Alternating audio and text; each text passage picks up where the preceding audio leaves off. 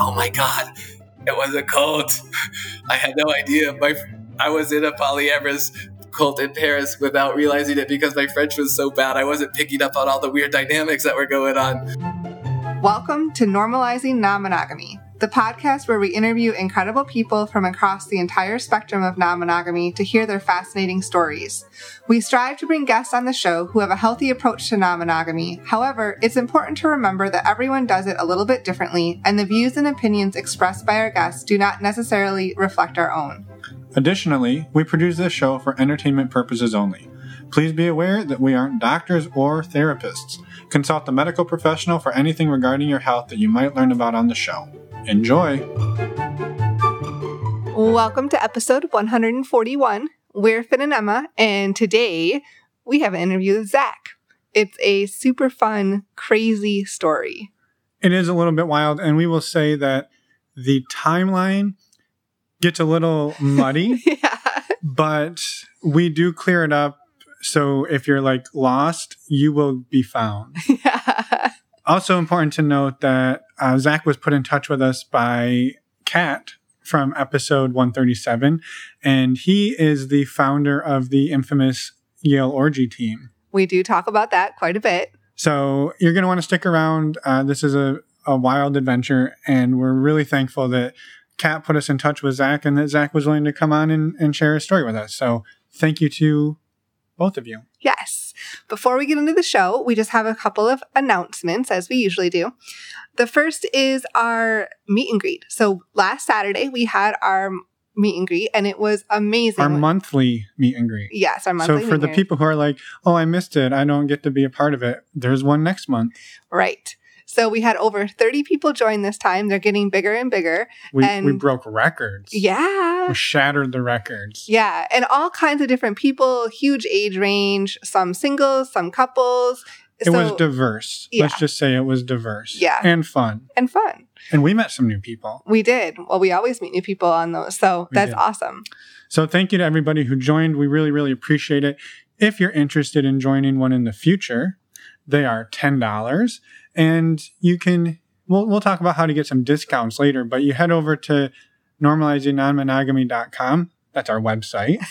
In case you didn't figure that out. and you click on the meet and greet tab and all of the information is there how to sign up and join and we promise a fun time. Yeah, our next one is scheduled for September 19th. That's a Saturday. And so go over to our website and check it out. So if you want one of those discounts that we were just bragging about, Yeah. You could be one of the amazing, wonderful people who joins our Patreon. And you can get special discounts that basically offset the cost of Patreon for you.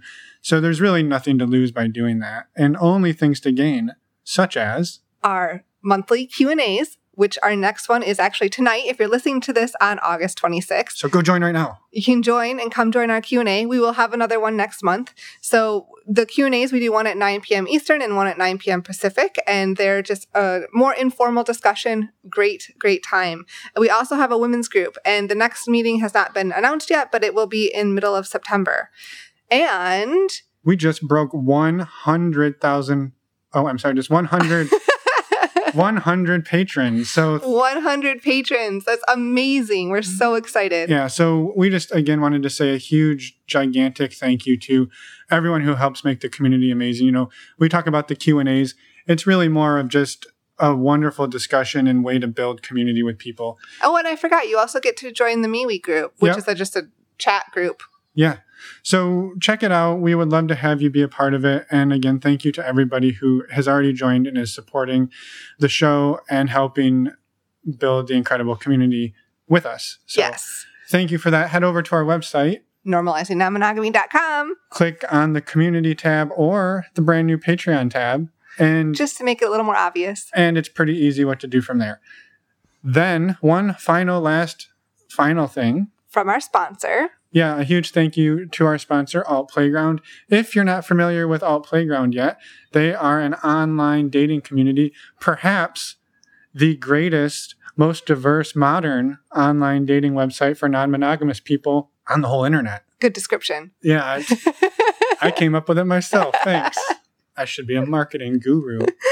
they do bring in a lot of diversity. And part of that is that Swinger Safari is now part of Alt Playground. So they're bringing on other platforms to try to make an even bigger and diverse platform. Yeah, a couple weeks ago they brought on was it Swinging Mofos? Uh, yeah, something like that. Another one. And they've acquired a handful, and uh, I, we don't know this for sure, but we're going to throw out random speculations that there's probably others in the works. Seriously, have no idea. We could have made that up. but the point is, they are trying to create the most diverse and, again, modern and vast array of non monogamous people looking to meet other sexy non monogamous people on the internet. If you want to check them out, you can go to their website, altplayground.net, or follow the links on our website, normalizingnonmonogamy.com. And with that, we will say We should see how fast we can say that. Well, you just you did a pretty good job. with that, we will say thank you for listening to us, and we hope you enjoy this episode with Zach. Let's go.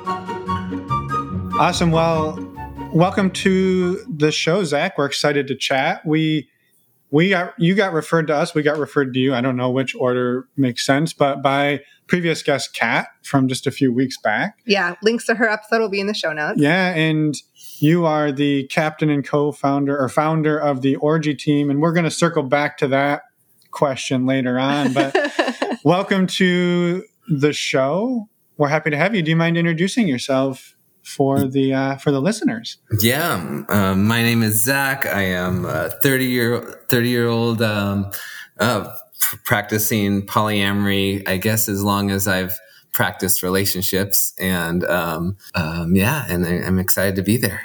Right? Yeah. Awesome. Well, we're excited to have you. I guess maybe I guess take us back to the beginning. It sounds like it's been like you said since inception of relationships. How how did you come to learn about non-monogamy? I guess, you know, personally growing up, it wasn't a model that I knew existed necessarily. Me um, either. Uh, and so, not that we didn't discover it early, but we didn't, it wasn't from the outset. So, I guess, how did that come to be for you? Yeah. Um, so I, I, guess when the more I reflect on like who I was growing up, the more like it, it feels inevitable that I would end up being polyamorous. It was just like it was my destiny, just because of the person who I always was and the the world I grew up in. But um, I, I've always wanted to do things different. Anytime there was, um, anytime in art class, a teacher would show us how to build something. And I'm like, I'm not going to do it that way. I'm going to do it totally differently. And inevitably it was a disaster, but I learned a lot from it. And, um, and I've kind of taken that sort of like model of thinking to just about every aspect of my life, relationships, not not um no exceptions so like i never like there's there's the, the prescribed way to go about relationships. And I always like, no, I'm going to rethink it and do it my own way. And um, so that was kind of the precursor. And um, but I, I, I think back about like the actual practice of non-monogamy and um, six years before I ever even learned the term polyamorous, um, I was a teenager in high school I had fallen very much in love with someone who didn't want anything to do with me. And uh, with the passion that only a teenager experiencing these emotions for the first time in his life can have. Um, and that tends to happen in high school. yeah, good times. Love it. so, yeah, I I remember after months of just being tortured by this unrequited love and the, the, all the Rome, like building it up and as this huge thing in my head, um, it, it occurred to me that what am I experiencing love and what is it doing making me miserable and what the fuck? I, I grew up in this very sort of hippie West Coast family where the only deity like I really grew up hearing about was love. Like love was the cosmic force of the universe. Love is what it was all about, man. Like it was, um, and so this thing like, what is our purpose in life? It's to love. What is a, you know, it always came down to that. And so here I was certain I was experiencing love going, why is this making me miserable if this is what it's all about? And uh, it occurred to me that, you know, there's there's this societally prescribed checklist that you need to you know check. Like you, if you love someone, you know you have to be with them. They have to love you back. You have to have a functional relationship. All these all these things that you need to check if you love someone and then you're it's great. And if you don't check the boxes you're miserable. And i didn't want to be a part of that. I wanted to experience love and love love and enjoy it and relish it to its full potential without any of that. And so I guess in that moment, I decided I would start practicing loving unconditionally. And, and I remember just sort of, yes, I am going to bask in this emotion I have for this woman. And whether or not she wants anything to do with me, that's okay. That doesn't matter. I am going to enjoy this feeling because this is the universe's gift to me. Yeah. Well, and did first of all, did she come around or or did it not change her mind at all? Oh, you know, um, I think by the time I think um, she came around to having an interaction with me, and we were friends, but it never, you know, nothing ever happened between us. But that's all right. Yeah, lesson yeah. learned. The, well, and then did you put it into practice the the unconditional love, and maybe having whether they were multiple loves or multiple partners throughout high school, or I guess how did it look in a real like physical sense? Yeah. So um, I mean, I, I was not having really many relationships in high school. Um, I was, I, I, I just d- did. I think only my senior year did I actually, you know, get a girlfriend, and then and it was after after that senior year did I finally first have what I felt like I was in a loving relationship, and um, so I, I was late to the game as far, um, but you know, that I had never really had any non monogamy modeled for me at this point in my life. But I just remember going, wow, this fault, like having this loving interaction, this sexual interaction, all these aspects of it is such a powerful learning experience to like connect with someone to this much. And every time you get to experience this, especially at this, you know, young age that we were in, like it's such a, you know, boost to the life experience points um, that I wanted that for myself and I wanted that for my partner. So I, I like expressed to her that I, like, I want you to experience as much as you possibly can. And I, and I don't, the idea of being possessive was, uh, didn't never really made sense to me. Like I, so the, I, like I, I ended up being like, you know, um, faithful in that I, you know, because my partners wanted to be monogamous, but I never once asked monogamy of my partners because I, that just was entirely counter of my worldview at that time. So you played by, you played by the rules, so to speak, but they weren't necessarily your rules. Yeah. And it really wasn't the model that, that you were going after, but the people you fell into relationship with, that's what they were looking for. Yeah, and and I, you know, I was that. Then for me, like playing by the rules of my partner was was a form of love that I was happy happy to participate in. Um, yeah, and so it wasn't until my senior year of college I get I have all these health complications. I have to drop out of school. Um, and then as I'm, I'm still out of school and as I'm starting to feel better, I cash in my Jew card and take a birthright trip to Israel and ended up then staying and did the birth left, backpacked through the Middle East for a while. Uh, then I backpacked through Europe, met a woman in Sweden. She said, let's go to Paris together. We have this Parisian romance um, you know, straight out of the novel, the romance novels. And like two weeks, in, two weeks into it, we were talking about what is it like to, what would it be like if we stayed in a long-term partnership? What if we, what if we like went for this? What if we made it work? What if I never went back to America? Um, and she, she's like, well, I have to admit something prior to meeting you, I identified as lesbian. Um, I want women in my life and I don't that's that's an aspect of my identity I don't want to give up. Would you be interested in a polyamorous relationship? And that's I was like, well, I've never heard this word, but my knowledge of root words uh, that this is exactly what I want. And so that's that's when I first heard of even heard. I was 23, first heard the word polyamory uttered, and yeah, got ethical slut soon after, and that that's that that's the path. So you gotta you gotta tell us like how did that relationship pan out? The the one the love affair in Europe. Oh, um, well, it, I ended up having to go back to the U.S. eventually, but we kept in close contact. She, through for environmental ethical reasons, doesn't fly.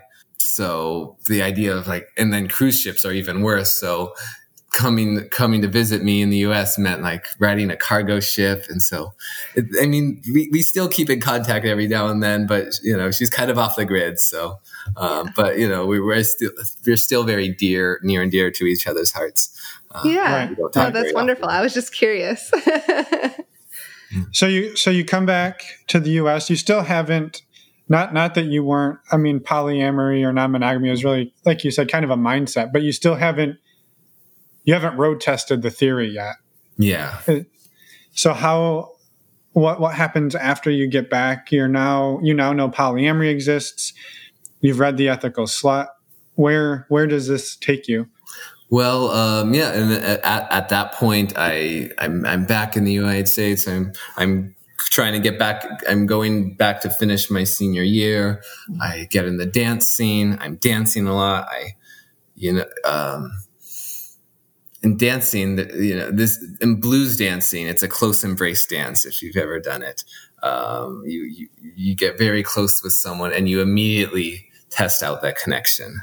And I remember me dancing with this one woman, and instantly that connection was so powerful. I knew I was going to fall in love with her.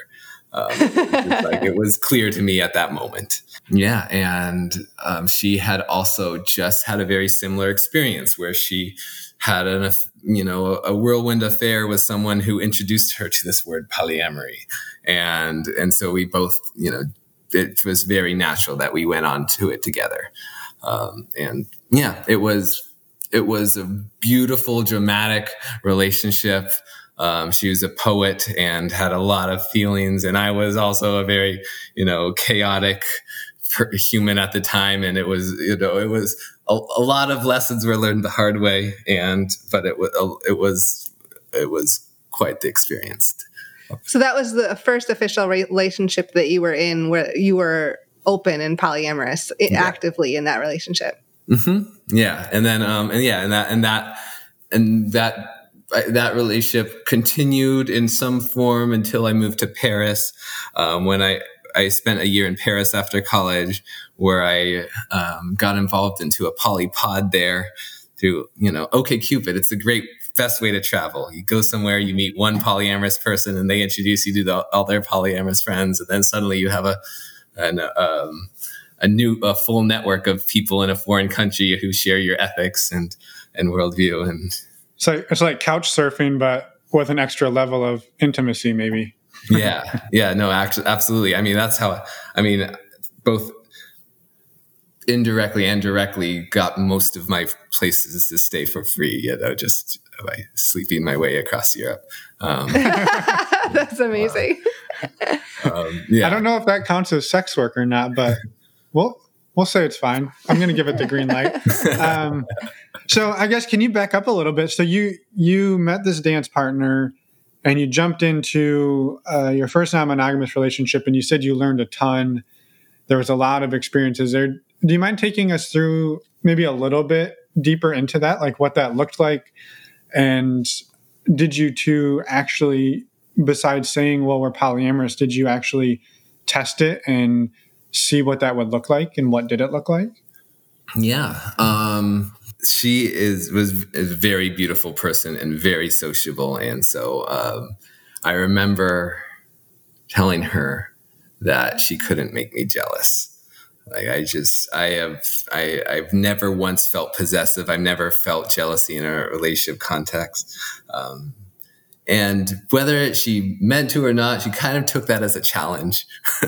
um, and yeah, and uh, but and at the same time, I was also in my senior year of college, and so we both had a lot of shenanigans on our on on our own. Um, some worked out great, where we both felt like, yeah, we communicated super well. That was awesome. Go us. Some were absolutely explosive and created dramatic fights. Uh, but yeah, no, we we we hit the ground running on on testing the polyamory. Um, probably with the yeah, way more cavalier than I would ever recommend people new to polyamory would would take.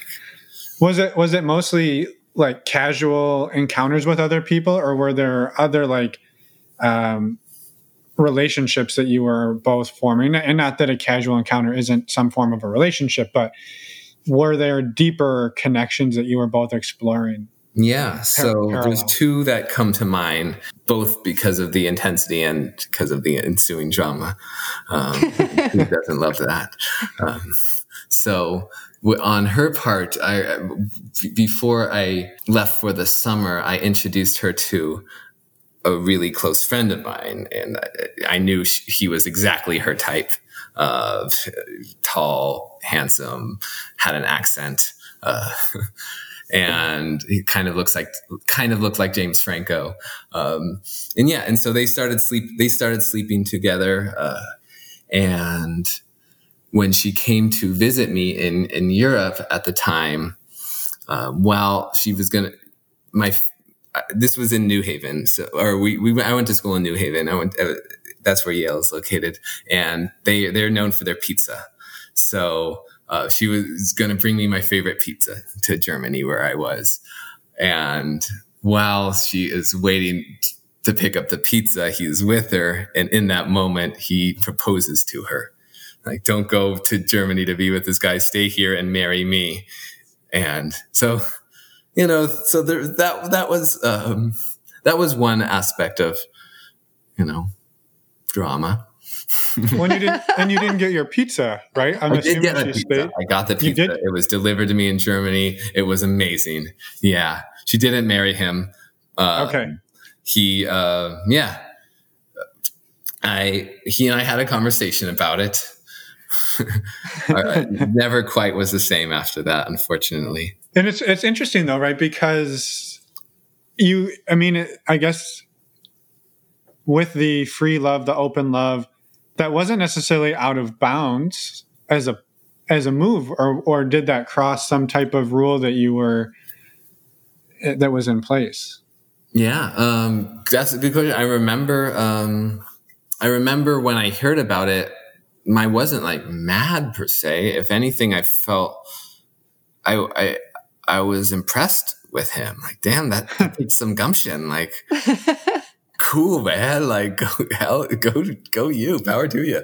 But at the same time, like, if it was in a, you know, sort of a open hearted, polyamorous sort of way, like, it would have been all good. But that, he was not a, you know, this is, this, a lesson I learned early on was the perils of your partner dating someone who's monogamous, if, especially if you're close friends with that person. Um, and because inevitably, inevitably they will end up wanting a monogamous relationship. Your partner says, "No, I'm already dating your your best friend," and in, in alienation ensues. That that, yeah, yeah. that, happened twice in a very short succession with me. Oh boy! And um, and both of those relation, both of those friendships never quite um, were the same after that. Wow, no, it's, it's thank you for sharing. I mean that that's obviously tough, right? You're you guys are sort of primary partners or your long long term partners, and then somebody proposes. I could see that would be that would catch you off guard, and regardless of your ability to love freely, that would be a tough one to swallow. I think. Yeah, I mean, because essentially what he's asking her is to uh, leave and become monogamous, which you know it's still you know that's still something that she can choose, and if she chose that, I would I would have swallowed, been sad, but said, you know, power to y'all. But she, um, she didn't take that path. Um, she stayed with me, and then, and yeah, and if he and I could have talked about it and stayed friends, I it would have it would have been all, all okay. But um, expecting that kind of level of emotional intelligence for people in their early twenties, new to all this world, is is a lot. I definitely didn't possess it. Um, right. Oh yeah. Yeah, yeah, for sure. Well, so you, so you're off in Europe. You're still, poly, you're polyamorous. You're exploring this. You're meeting people on OkCupid. Yeah, you're you're you're okay cupid surfing your way across Europe, and sounds like having a great time.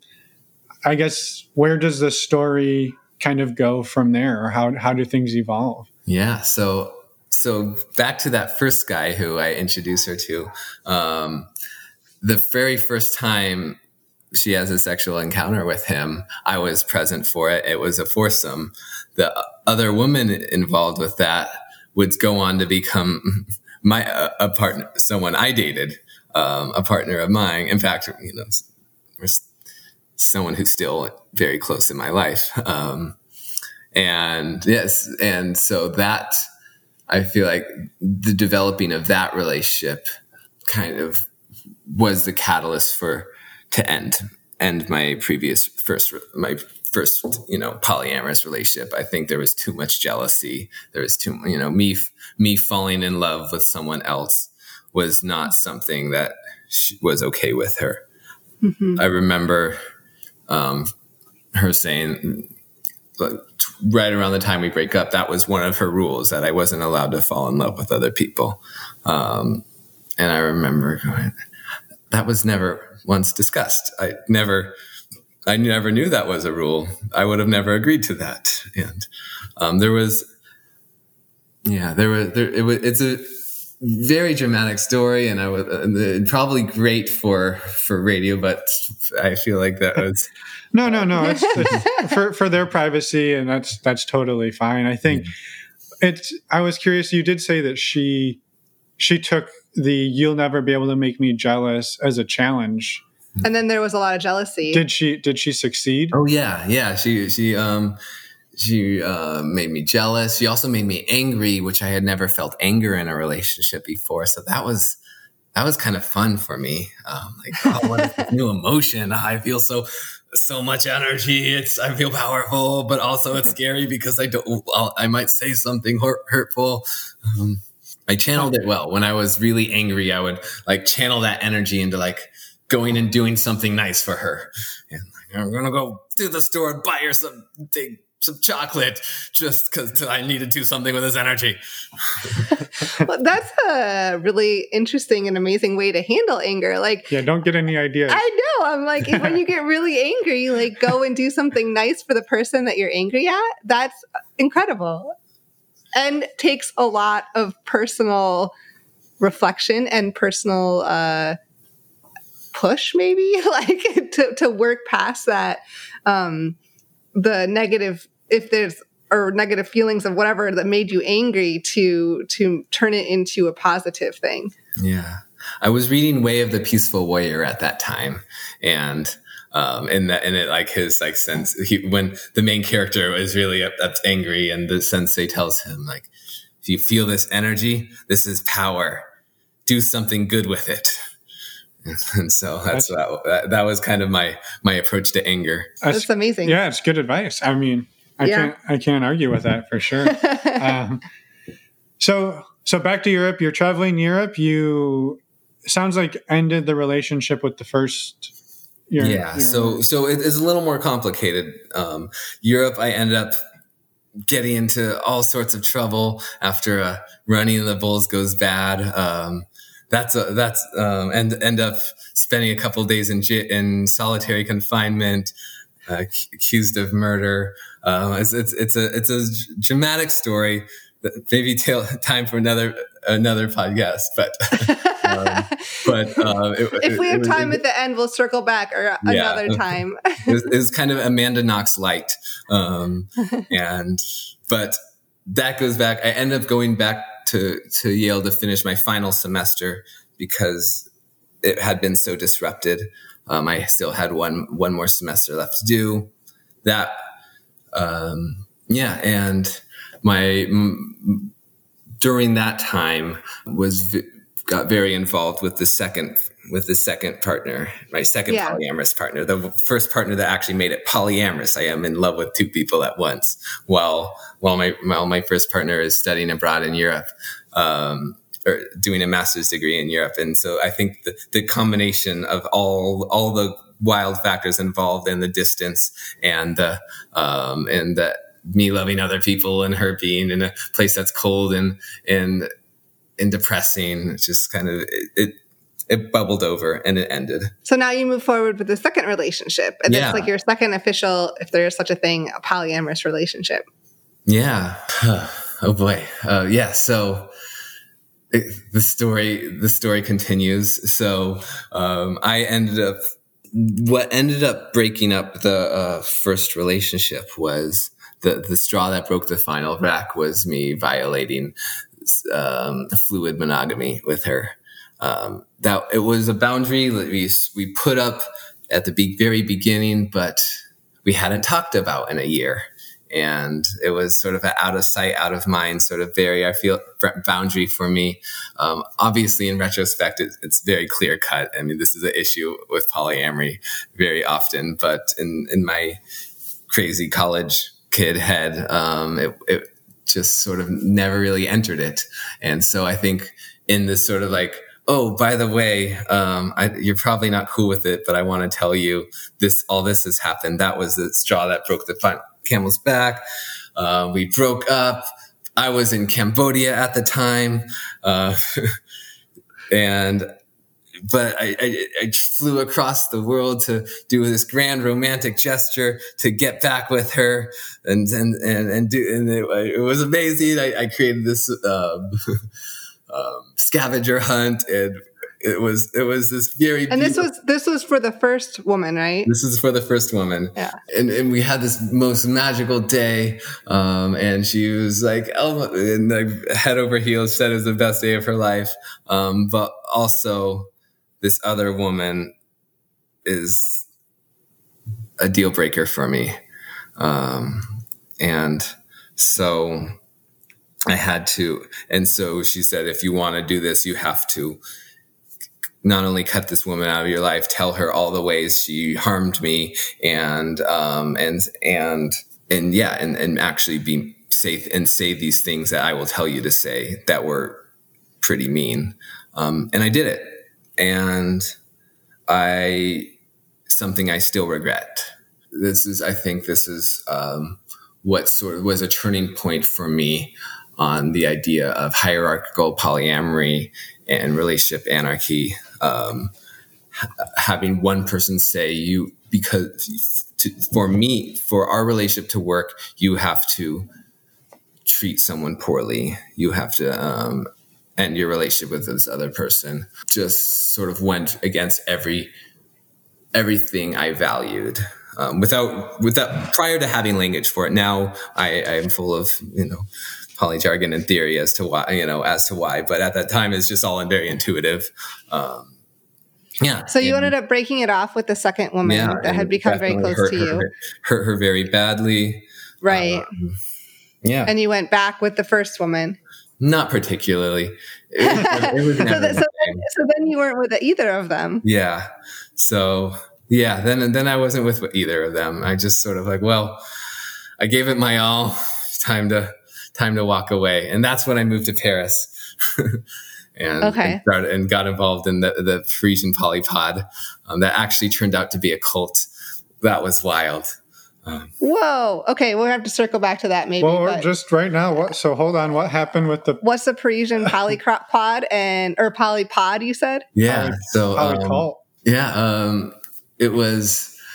I, I I met a woman on OK Cupid, ninety nine percent match, um, and she was like telling me all about her various partners and the things they go, and inv- invited me over for apéro, which is the, sort of the French happy hour. They, they they're very into the social apéros um, at someone's house. It's kind of a potluck happy hour, and so yeah, and, and I, I, I met all all the all these French polyamorous people uh, while I was, and then um, and then they were having Game of Thrones night. They invited me to, and uh, and then they're saying, yeah, we have these horizontal parties as well, uh, which are which is their code word for play parties. Uh, but they don't want to, or their code word for sex parties, but they don't want feel people to feel pressure to have sex. So they call them horizontal parties. And I was like, well, what if I want to be That's vertical? creative. Come on. Yeah. yeah, all my sex is vertical these days. So. yeah so yeah so uh, so I I, I it, I got very much involved with them watched game watched entire season of Game of Thrones with them uh, went to these horizontal they even threw me a horizontal going away party Um, yeah, and it, it was great. Um, but I, at that point, I, my French was really poor. Um, and they all spoke, they were all fluent in English. So we, so I would kind of like drink wine and eat cheese while they all talked. And occasionally somebody would come over and like, oh yeah, this is what we're talking about. Like, okay, cool. Um, and so that was that was the dynamic. It was years later I, I reconnected with someone I, someone I like had a a, a, a, whirlwind fling with right before I left Paris. Um, I reconnected with her years later, and she said, "Oh yeah, right after you left, like some of the the organizing guys um, got accused of, of rape and um, and." The police got involved and then they realized it was a much bigger uh, problem and then the anti-cult task force got involved and they really you know and they they were going they were yeah and they and they treated it as a cult and, and in retrospect it's like wait they were buying all that land and setting up all these sort of like farming operations where they were all going to go live on it. Oh my god it was a cult. I had no idea. My I was in a polyamorous cult in Paris without realizing it because my French was so bad. I wasn't picking up on all the weird dynamics that were going on. And wow, I was just curious. Did throughout that time, like through these parties, did you did you ever pick up on like consent issues or safety issues, or did everything seem like again, knowing that your Spanish or your Spanish, your French was limited, did or did did things seem to be going okay? Yeah, from my perspective, they seem great. I mean, like part of part of their their shtick was that they were, you know, very gung ho about the ethics and the you know the the philosophy. I feel um, what I discovered while living there is, um, despite you know the the you know outdated historical reputation that French are actually very society. This French society is very conservative um, socially, um, and so to be polyamorous is is is is a big deal. And I guess to a degree, it is depending on your community in the U.S. It's it's the case here, but um, even in Paris, it was it was a big deal. Um, and so they to like you know to defend themselves from all the naysayers, they got deep into theory. And so most of what being polyamorous in Paris meant was, you know, debating polyamorous theory in poly cafes. Um, and so, yeah, anyways, they were, that's, they were very gung ho on the ethics and the consent and stuff like that as far as what was visible to me. Uh, right, right. You know, all the, all the, all the pernicious stuff was under the surface. Well, and like you said, maybe you would have picked up on it more if your French was better. Yeah, absolutely. Um, Yes. And and you know what? Everyone was everyone seemed weird there to me because it was a completely different culture that I was like, is it, you know, you know, is this weird or is it just French? I just assumed everything. Oh, I guess just whatever. It's a French thing. Right. Yeah. Right. Yeah. So so really quick, just to maybe recap a, a very brief synopsis because there's a lot of going overseas that I think. Yeah, you've traveled a lot. so so it was it was you went to Yale partway through Yale, you left and you were in Germany and Europe doing some couch, doing some traveling around, exploring on OKCupid. The the woman brought you pizza and then went back to the US. Somewhere along that way, you broke one of the main rules, fell in love with somebody else, and broke broke a rule. Somewhere in there, you wound up in Spain in a prison then you wound up in Cambodia. Then you went back to the US to try and win over the first woman, wound up breaking up with both women. Then you went to Paris to live, wound up in a cult.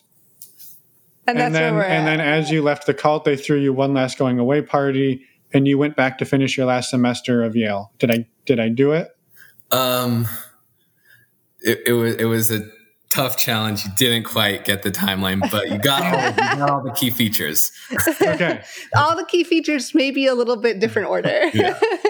All right. Was, um, dropped out of college, did the Middle East and Europe trip, had the had the whirlwind romance with the woman who introduced me to polyamory. Went back to college to start my senior year. Um, started the first my first polyamorous relationship yeah, yeah. Went okay, to, I remember now. Damn it. Okay, keep going. I'm sorry. Went to Europe for the summer, where I was got in all the trouble with with the Spanish law, but and had pizza delivered to me, and it was a great summer. Um, then went back to finish my last semester, that's when I was in the relationship with the second person, fell in love with her, um, broke broke rules. Then at the end of that year, I went to to Asia with the f- first partner to her cousin's wedding. Um, and where we, um, yeah, we, we traveled around, you know, went to Thailand together. She went back to finish her master's program. I called her while we had the conversation while I was in Cambodia doing the the the got it Asia backpacking thing, and um, yeah, and then I then I flew back t- to see her to do the grand romantic gesture, and then to Paris. No, no, before that, before that, he had to. He ended up breaking up right, with right, both right. women, no, and then that. went to Paris. And then yeah. to Paris. Okay, I forgot the first. I forgot the Middle East trip, and that's my bad. So thank you for thank you for putting all the pieces, Humpty Dumpty's pieces back together. So how about after Paris? Can you walk us through like up Paris till now? Where where are you now? Oh, I've been in New Orleans. So, so I, I, while in Paris, I just one thing that kept happening was all these Parisian. This is 2016. Would come up to me and was like, "So, explain this Trump guy to me." I'm like, "Oh, don't worry about it. He's not going to be president." And then as the year went on, he's like, "They're like, I've." If the one thing the French know, it's never to is always count on America to make the worst decision. And they're like, I don't know. Well, we, I, we think he's going to be elected. We think he's going to be the next president. I'm like, he's not going to be president. and eventually I um, was like, screw it. I'm going back. And I joined Hillary Clinton's campaign. Um, and I campaigned with her until the, until the election.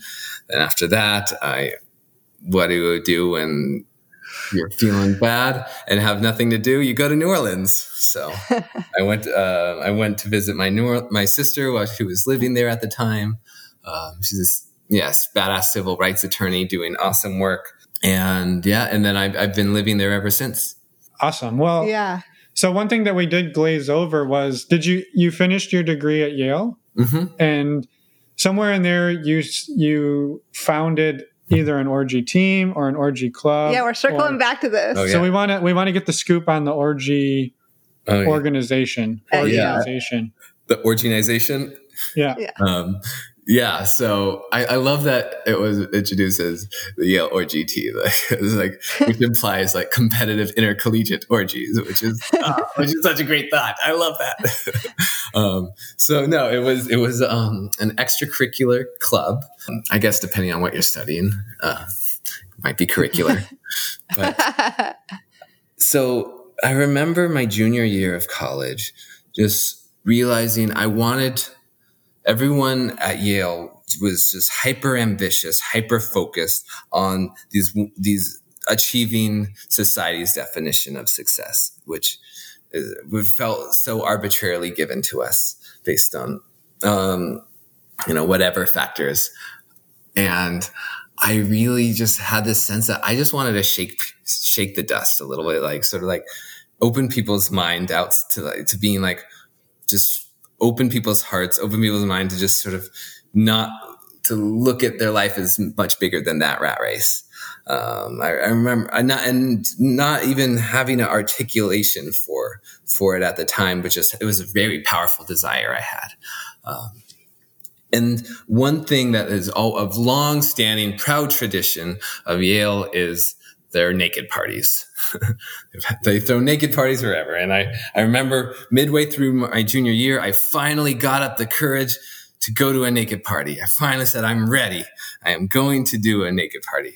And I went to uh, my good friend who is an organizer, who I knew was an organizer of these naked parties. I said, I finally have the courage to go to a naked party. When's the next one happening? He's like, well, we don't have any naked parties scheduled soon, but me and a few friends are having an orgy tonight and we are hoping to have a straight guy there. Want to join us?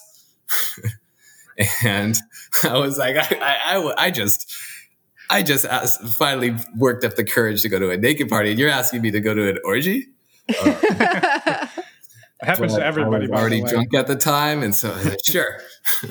um, and yeah, and I ended up having just, I, I remember just sort of it, walking into this dorm room that I was like, am I in the right space? And then the, it walked, I was like, well, I don't want to go in yet. I'm, I'm too nervous. I'm just going to go to the bathroom.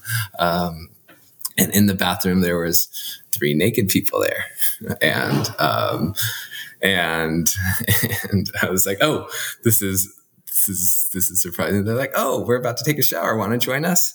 like, yes, I would love to. And they invited me into the shower. We all played with each other in the shower. And then they're like, come on into the main room. And there, there was 12 people uh, in the room, all having a great time doing sexy things with one another. And yeah, and it was just such a mind blowingly magical experience. And um, there was like in some insecurity of, am I like the 13th wheel? I don't know. Um, and then the next day, the person who invited me said, everyone loved having you there. Um, it, it, was great. We can't wait to have you join us for another next time. And it was just like, wow. I just, it felt such a, like such a mind changing, life changing, magical experience for me. And apparently it was a group of that, a group of queer um, students that like from their freshman year just all liked having parties together and um, and and you know and having sex with one another. That was that was their thing. And then their senior year, they decided like maybe we will let's try and have some like new faces. And so I was like the first new face they invited. And, wow. and then so the next time they had it, like I helped recruit new people to come and join. And then the next one, I like helped them organize. And then the last one, it, they were, they had just, they were graduating the next day. And I was like, let me throw you a going away party, um, going away horizontal party. Uh, and yeah, and that was the first one I ever hosted. And um, once he graduated, he says, Zach, you know, this, this has been a magical part of my college experience. I hope it can be the magical part of a lot of people's experience, but it could only happen if you host them because we're leaving. So thus the creation of Yale's Orgy Club. so was it? Is it a? I have so many questions, but so was this a a university sanctioned, like an actual official club? At that time, no.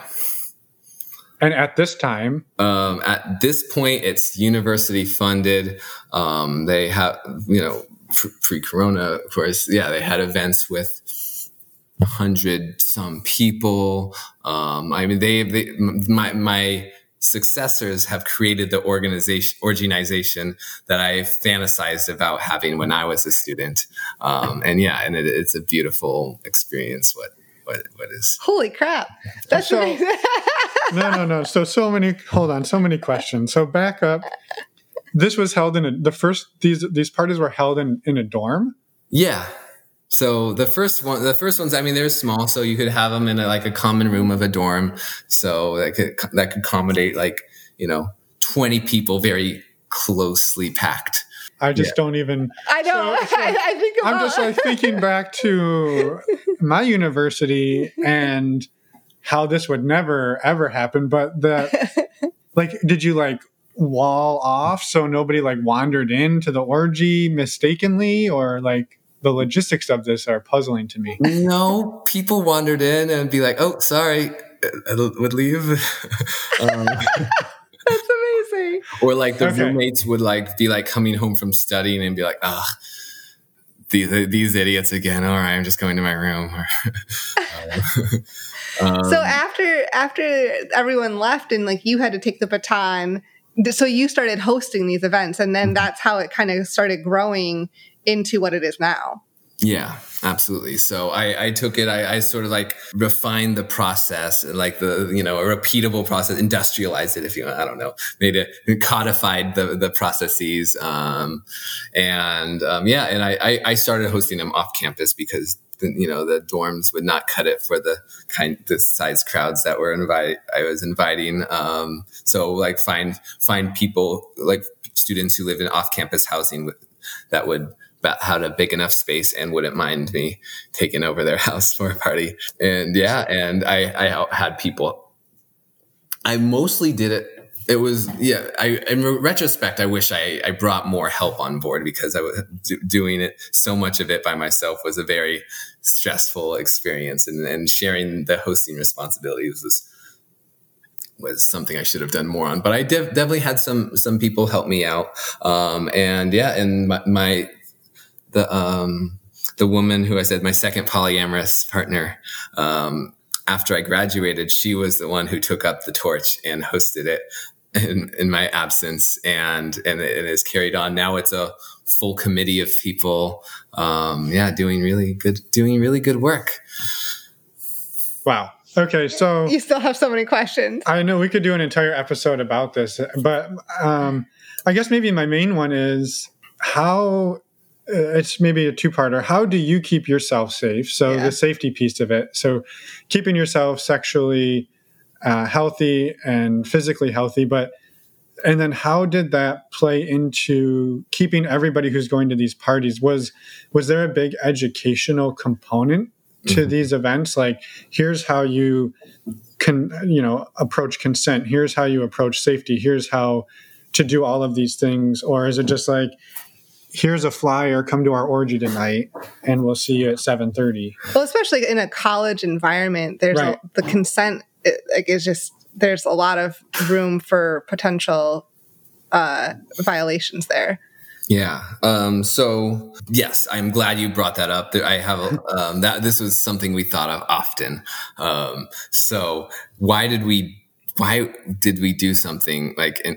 Why do we sac- like risk our reputation on campus to like to among highly ambitious people that you know might be our senator one day i don't know um, to do this it was um, I mean, was it just because we were horny college kids? You know, that was a big part of it.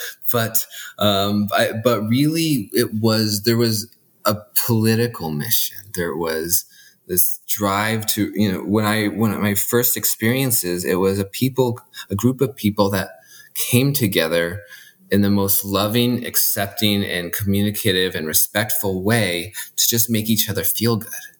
And like that was a sort of like joie de vivre like benevolence that i had never experienced before.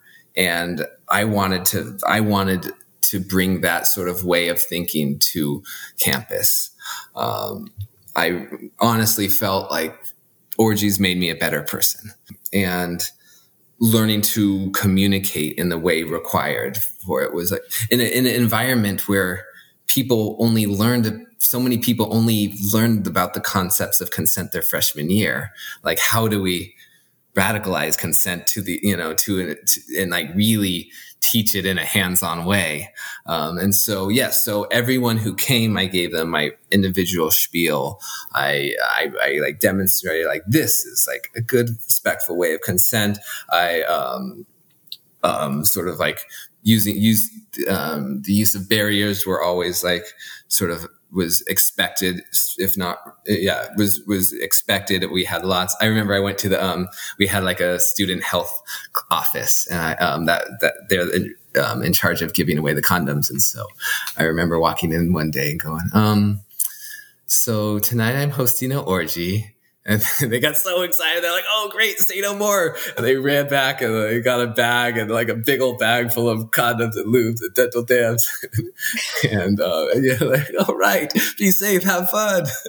um, yeah. And so, like, we, so educate, I mean, it was super, rel- it was relatively unorganized and chaotic. And if you saw this as an adult going to play parties, you'd be like, this isn't oh, this is too much chaos. But for, you know, college kids, this was, this was our like organization. We had like, it was, it had protocols, it had safety protocols. We, I was, I was, you know, had somebody always in a, in like a fuzzy robe, like monitoring, making sure people were all right. And we had plenty of protection distributed. And yeah, and we, and, you know, I was like, okay, we're, you know, and, and I, you know, and demonstrating creating examples of good consent and radical communication practices that most most students never are, have exposure to. Yeah. That's, I mean, it's again, I could, we could talk about this for days, uh, but we we won't we won't do that. Uh, For the sake Uh, of time. it- but it sounds like again, you know, largely the obviously it, it created a safe enough environment that the school was willing to sanction it as an actual organization that and it has sustained you know years later after leaving so i mean i guess that's a testament to how you were able to organize and impact people Yeah. Um, yeah. Um, I mean, it, there wasn't, it wasn't without entirely without incident. Unsurprisingly, I mean, there were times where I had to ask people that were too drunk or too aggressive to leave. But in retrospect, I'm surprised there wasn't more. right considering Right. how chaotic. Um, yeah, and it, I think it was sort of um, with I, I I kind of stumbled on into it on accident, but it was you know a radical experience for that for that kind of community, that kind of setting, that kind of university culture. Um, I remember my friend whom who she never ended up coming, but um, she, I invited her often. It was a, it was a subject she was very interested in academically, and she wrote about um, receiving an invite on a personal essay that she um, when she was taking a class taught by Howard Dean. former former DNC chair and presidential candidate. So she was in a seminar and wrote about the, the, the personal essay, wrote about being invited to it, and in the um, in his feedback to her, he said, "Oh yeah, I was. I, I love the part about the orgy invitation. I mean, I'm assuming that's fictional because you know I went to Yale in the '70s, and those weren't even happening then. So there's no way those things are happening now." so I was like, "Wow, Howard Dean, like indirectly, like lauded my wildness. Wow." That's amazing. that's awesome yeah, no, it's amazing. all Uh, right well, we could talk, like Finn Yeah. said, we could talk about this for hours, but for the sake of time, um, I was just going to say that going to a school that was 70 plus percent men, uh, I don't think the orgy club would have worked out so well. it would have looked different. There would have been a lot of guys standing around going, Yep. we sometimes we had that you know every every night was different but it, but what i found what i found um, um, was amazing in that environment is when when the one t- the one event i actually had where it was mostly guys all all all these guys that are otherwise entirely straight were like well we're here let's do it and started hooking up with one another and i was like wow this is so cool That's amazing. That's what I was going to say. Is like you don't know until like you're in that sex positive environment who may be kind of curious Mhm. underneath that veil of like I must be straight type thing, right? So Yeah. like if they're put in that environment with a bunch of other same sex people and you're horny and excited, like and curious, well, other things can happen. And so that's uh, that's cool that they felt safe enough that okay, well, let's try this. Just because I do it once doesn't mean I have to do it again. Or maybe this is maybe I am actually bi or gay. Yeah, no, I, I love that about it because it being that everything was so, it was a whole new context. So all your other, all everything else like doesn't apply anymore. All your previously sexual identity, all, all the other things, all the other holds no longer apply. So in this new setting, that's where everything is so accepting and okay, like and you know everything, every everything is so sexually charged. Like yeah, it, it, people, so many people. Um, really ex- got to experiment a whole lot. I remember um, seeing a guy uh, talking to a friend of mine, and he's like, "Yeah, on the Kinsey scale, I'm like a negative one." Um, and half hour later, I saw him going down on a woman. I was like, "Wow." Flip the switch. um, yeah, I think a lot of people realized they were a lot more bi than they th- previously thought they were in those environments. And yeah, yeah, yeah, no, that's amazing. So for we'll get off the Yale Orgy Club a little bit. I was curious if you could talk about what your relationship structure, if you're okay, like looks like right now. Yeah. Um, thanks for asking. Um, yeah. So I, um, I've always sort of, since, you know, it's something I alluded to at the beginning, had this idea of like rethinking everything I do. And in relationships, that has proven such a valuable thing over and over again to break down the social script to read to think about everything that's been engendered and um, internalized having grown up in you know a patriarchal society like um, and so i so my relationships you know both there's you know the the universal you know manifestation of my you know my tr- number one mission is to bring love into the world you know the the sort of the the hippie deity that I grew up with. You know, what is life but to bring love into the world? And so, so you know, polyamory on, on one hand is that, but also to really sort of, it's such a great vessel for really uh, breaking down and granulating what is it we've been programmed to think and feel, and how can we deconstruct it and think and feel in ways that are and live in a way that best serves us. So decolonializing relationships, and you know, and um, and it's been a constant practice of that. And so for me, that's what that's why I, I, I use the term relationship anarchy because I mean that's what it to me that's my relationship with the word that is that's what it is it's breaking down everything we've been taught and really sort of like from that foundation creating really like unconditionally loving relationships that work for everyone involved. Um, that that's a v- very floral way to not answer your question. Uh, no, you, you answered. I mean, you partially answered it. Mm-hmm. Um, so, do you? I guess in practice, do you have multiple partners at, the, at this moment? Yeah. So, um, um, so most of my time in New Orleans, I've I've been with um, I've sort of fall, I um, had one a main primary partner, um, and from from from the hierarchical days to nowadays, the the terms primary and higher uh, secondary no longer are like prescriptive, and now like descriptive.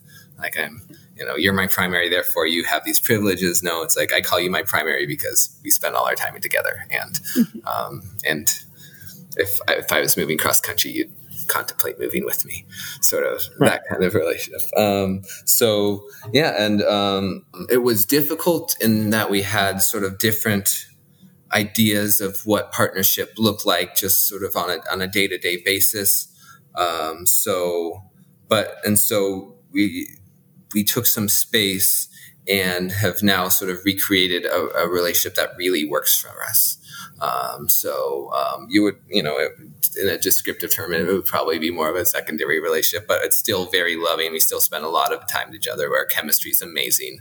Um, this past Mardi Gras uh, had a you know a class Mardi Gras fling that turned into a real life fling that turned into a COVID quarantine fling, and then and now and we are still together. We are road tripping across the country together, um, and it's just and probably and just a really absolutely amazing relationship that I, I've, I get to experience right now, and um, and the the woman I mentioned previously, the, the who took on the torch of of, of the organization, um, we're still very much in each other's lives. Um, our, our relationship path has taken every turn imaginable and has been so many different things. But one thing it's always been is just loving and, um, and it, with the exception of, you know, the, the hurtful things I was manipulated to say to her, it's always been kind. Um, and we've always been there for each other. And so we've, you know, she's still someone I would consider a partner, um, someone I'm still madly in love with. Um, and um, yeah, and this last actually couple weeks, we've had this sort of beautiful flowering in that we've all kind of converged. All, all four of us kind of converged um, in one location, um, being that every everyone has free time on their hands because no one has a job anymore. So we all we all been we spent the last month in, in the in the same city together, just you know living out all our polyamorous fantasies, and it's been been an absolute magical experience. I mean, we could keep talking for hours, but we want to be respectful of your time. And I mean, maybe are there anything that you wanted to talk about that we haven't really covered? Um, is there anything major that we're missing that I feel I feel like we've touched, you know, of, of, of, the stuff that I was coming into this evening thinking I would talk about. Um, yeah. I think we've, we, have touched the main. Um, oh yeah, now that now that I live in New Orleans, I, oh yeah, actually, my New Orleans polyamorous life. Um, so I feel like yeah, the, the sex parties and polyamory they've both developed totally independently one another. It's it feels ironic because they're so nowadays they feel so intertwined in my life, but they came from completely different, you know, circumstances and probably both and both would have happened without the other. But um, yeah, and so my my my partner that I've been with in New Orleans, um, she um, as as I was living there and sort of like developing this community and finding all the weirdos and the sex positive people and the fun poly people um, and building that network, um, she um, she said it was always her fantasy to be in an orgy. So I was like, well. I used to throw these things back in my college days. Let me throw you one for your birthday. and so for her birthday. We had a sex party full of full of all like all, all our mutual friends that mm, the vast majority of whom had never done a play party before, and it was just such a. Uh, it was kind of yeah they were friends from all sort of walks of life that all just had such a phenomenal magical time it was definitely a night to remember absolutely and now all now that entire group of friends are now our sex party friends. And so those we've all had such a good time. Like this is the sex party community of new orleans that i hang out with. And um, and and so i've continued hosting events throughout this time and others have been hosting events. And um, and it's um, like most communities in new orleans it's relatively small but like out very outsizedly active, disproportionately yeah. active for. Um, and you're talking about like the last few years that you've lived there, correct? Yeah. So that, that would be, yes, since the end of 2016. Yeah. Yeah. Yeah. Cool. Yeah. I mean, I, I mean, if, if, if, we're, if, if we're talking New my time in New Orleans, it's been many things wonderful brought into my life. yeah. owner of two pugs that I, um, yeah. Awesome. That are well, probably super cute, I'm sure. well, I mean, again, we could we could talk for hours. You have a vast array of experiences that have been fascinating to listen to and hear and learn about. So thank you for sharing all of them. Uh, is there any final thing that you know you wanted to throw out there for the listeners or share with people uh, as we let you get on with your evening? Yeah, um, I guess it's just the the wrap up with gratitude. I have a lot of gratitude for not just the polyamorous experiences of my life, but also the com- the polyamorous community that has uh, that I've suddenly become very aware of over the last few years that and the two of you are doing an amazing job adding being a part of and adding to that community. And it's all it's an awakening of people all over the world sort of rethinking relationships and how we could love more unconditionally and fully and um, and break down all the negative things that we've been taught and, and and create beauty and love into the world. And thank you for thank you for bringing love into the world and thank you for helping others do the same. Oh no. Well, we appreciate it. Thank you for the kind words. Yes, thank you so much. And thank you for doing the work you do too, because yeah, it, like, it takes all of us to do our part. Yeah. And if there's any Yale orgy alum out there that, that want to share their experiences, or or other friends of yours, yeah, yeah, yeah. No, be, we, yeah. Um, who knows? They might they might be all mad at me for narking out their organization. I hope not. well, if if if uh, enrollment explodes at Yale this year, we'll know. We'll know why. oh, the admissions department should get Yale get Yale a cut. Yeah, we should. Yeah. I was going to say we should get an affiliate with Yale. One percent ought to be enough. We should be yeah, all right. Okay. yeah. awesome. Well, uh, thank you again, Zach, for everything. It was fantastic. And if you're listening, thank you, Kat, for hooking us up with Zach. We appreciate. Mm-hmm it and have a wonderful, wonderful evening. Yeah, thank Yeah. you so much. Yeah, it's been a joy talking to you. And thank you, Kat. Kat is a wonderful human being. I'm glad that y'all got to talk to her as well. Yeah, it was it was awesome. So thank you again and enjoy your night. All right, you too. Good night. And we're back. Just me this time? Yeah, because you hurt my feelings. Oh, jeez. No, I didn't. While we were gone, I was scolded for just being myself. no, that is so not true. You're lying. Yeah. So what you didn't hear were things that I had to cut out of the intro Oh my gosh. because they were not acceptable. All I said was No, that, no, that you no, no, use don't. one phrase multiple times in a week, and that's no, okay. Nope. Okay. no. I'm, We're leaving this in here. yeah. yeah. So we're sorry, listeners, that you have to hear that we fight. You can't act like you're innocent. So, So thank you to Zach for coming on the show. For real, thank you for coming on the show, sharing your story, and yeah, we're super excited to get it out there. And can't thank you enough. yeah, with that, oh, we do have to thank one other person, Our sponsor. our sponsor, Alt Playground. Not really a person, an organization.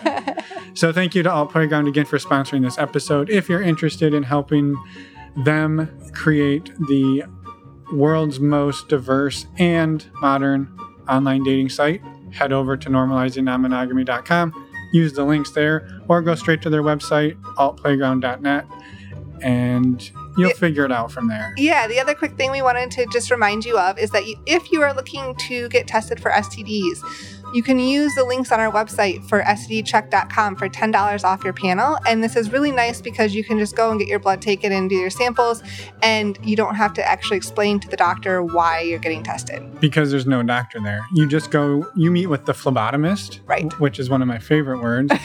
you just wanted the choice or the chance to say that. Yeah, well, you so you go to a national lab like Quest or LabCorp, and you it takes about five minutes. You're in, you're out. They don't judge you. They don't care what you're there for. They just want to get your blood and your pee and get you the hell out. We love it. We use it. As soon as we start meeting people again, we will be getting our blood and pee taken Jeez. and tested.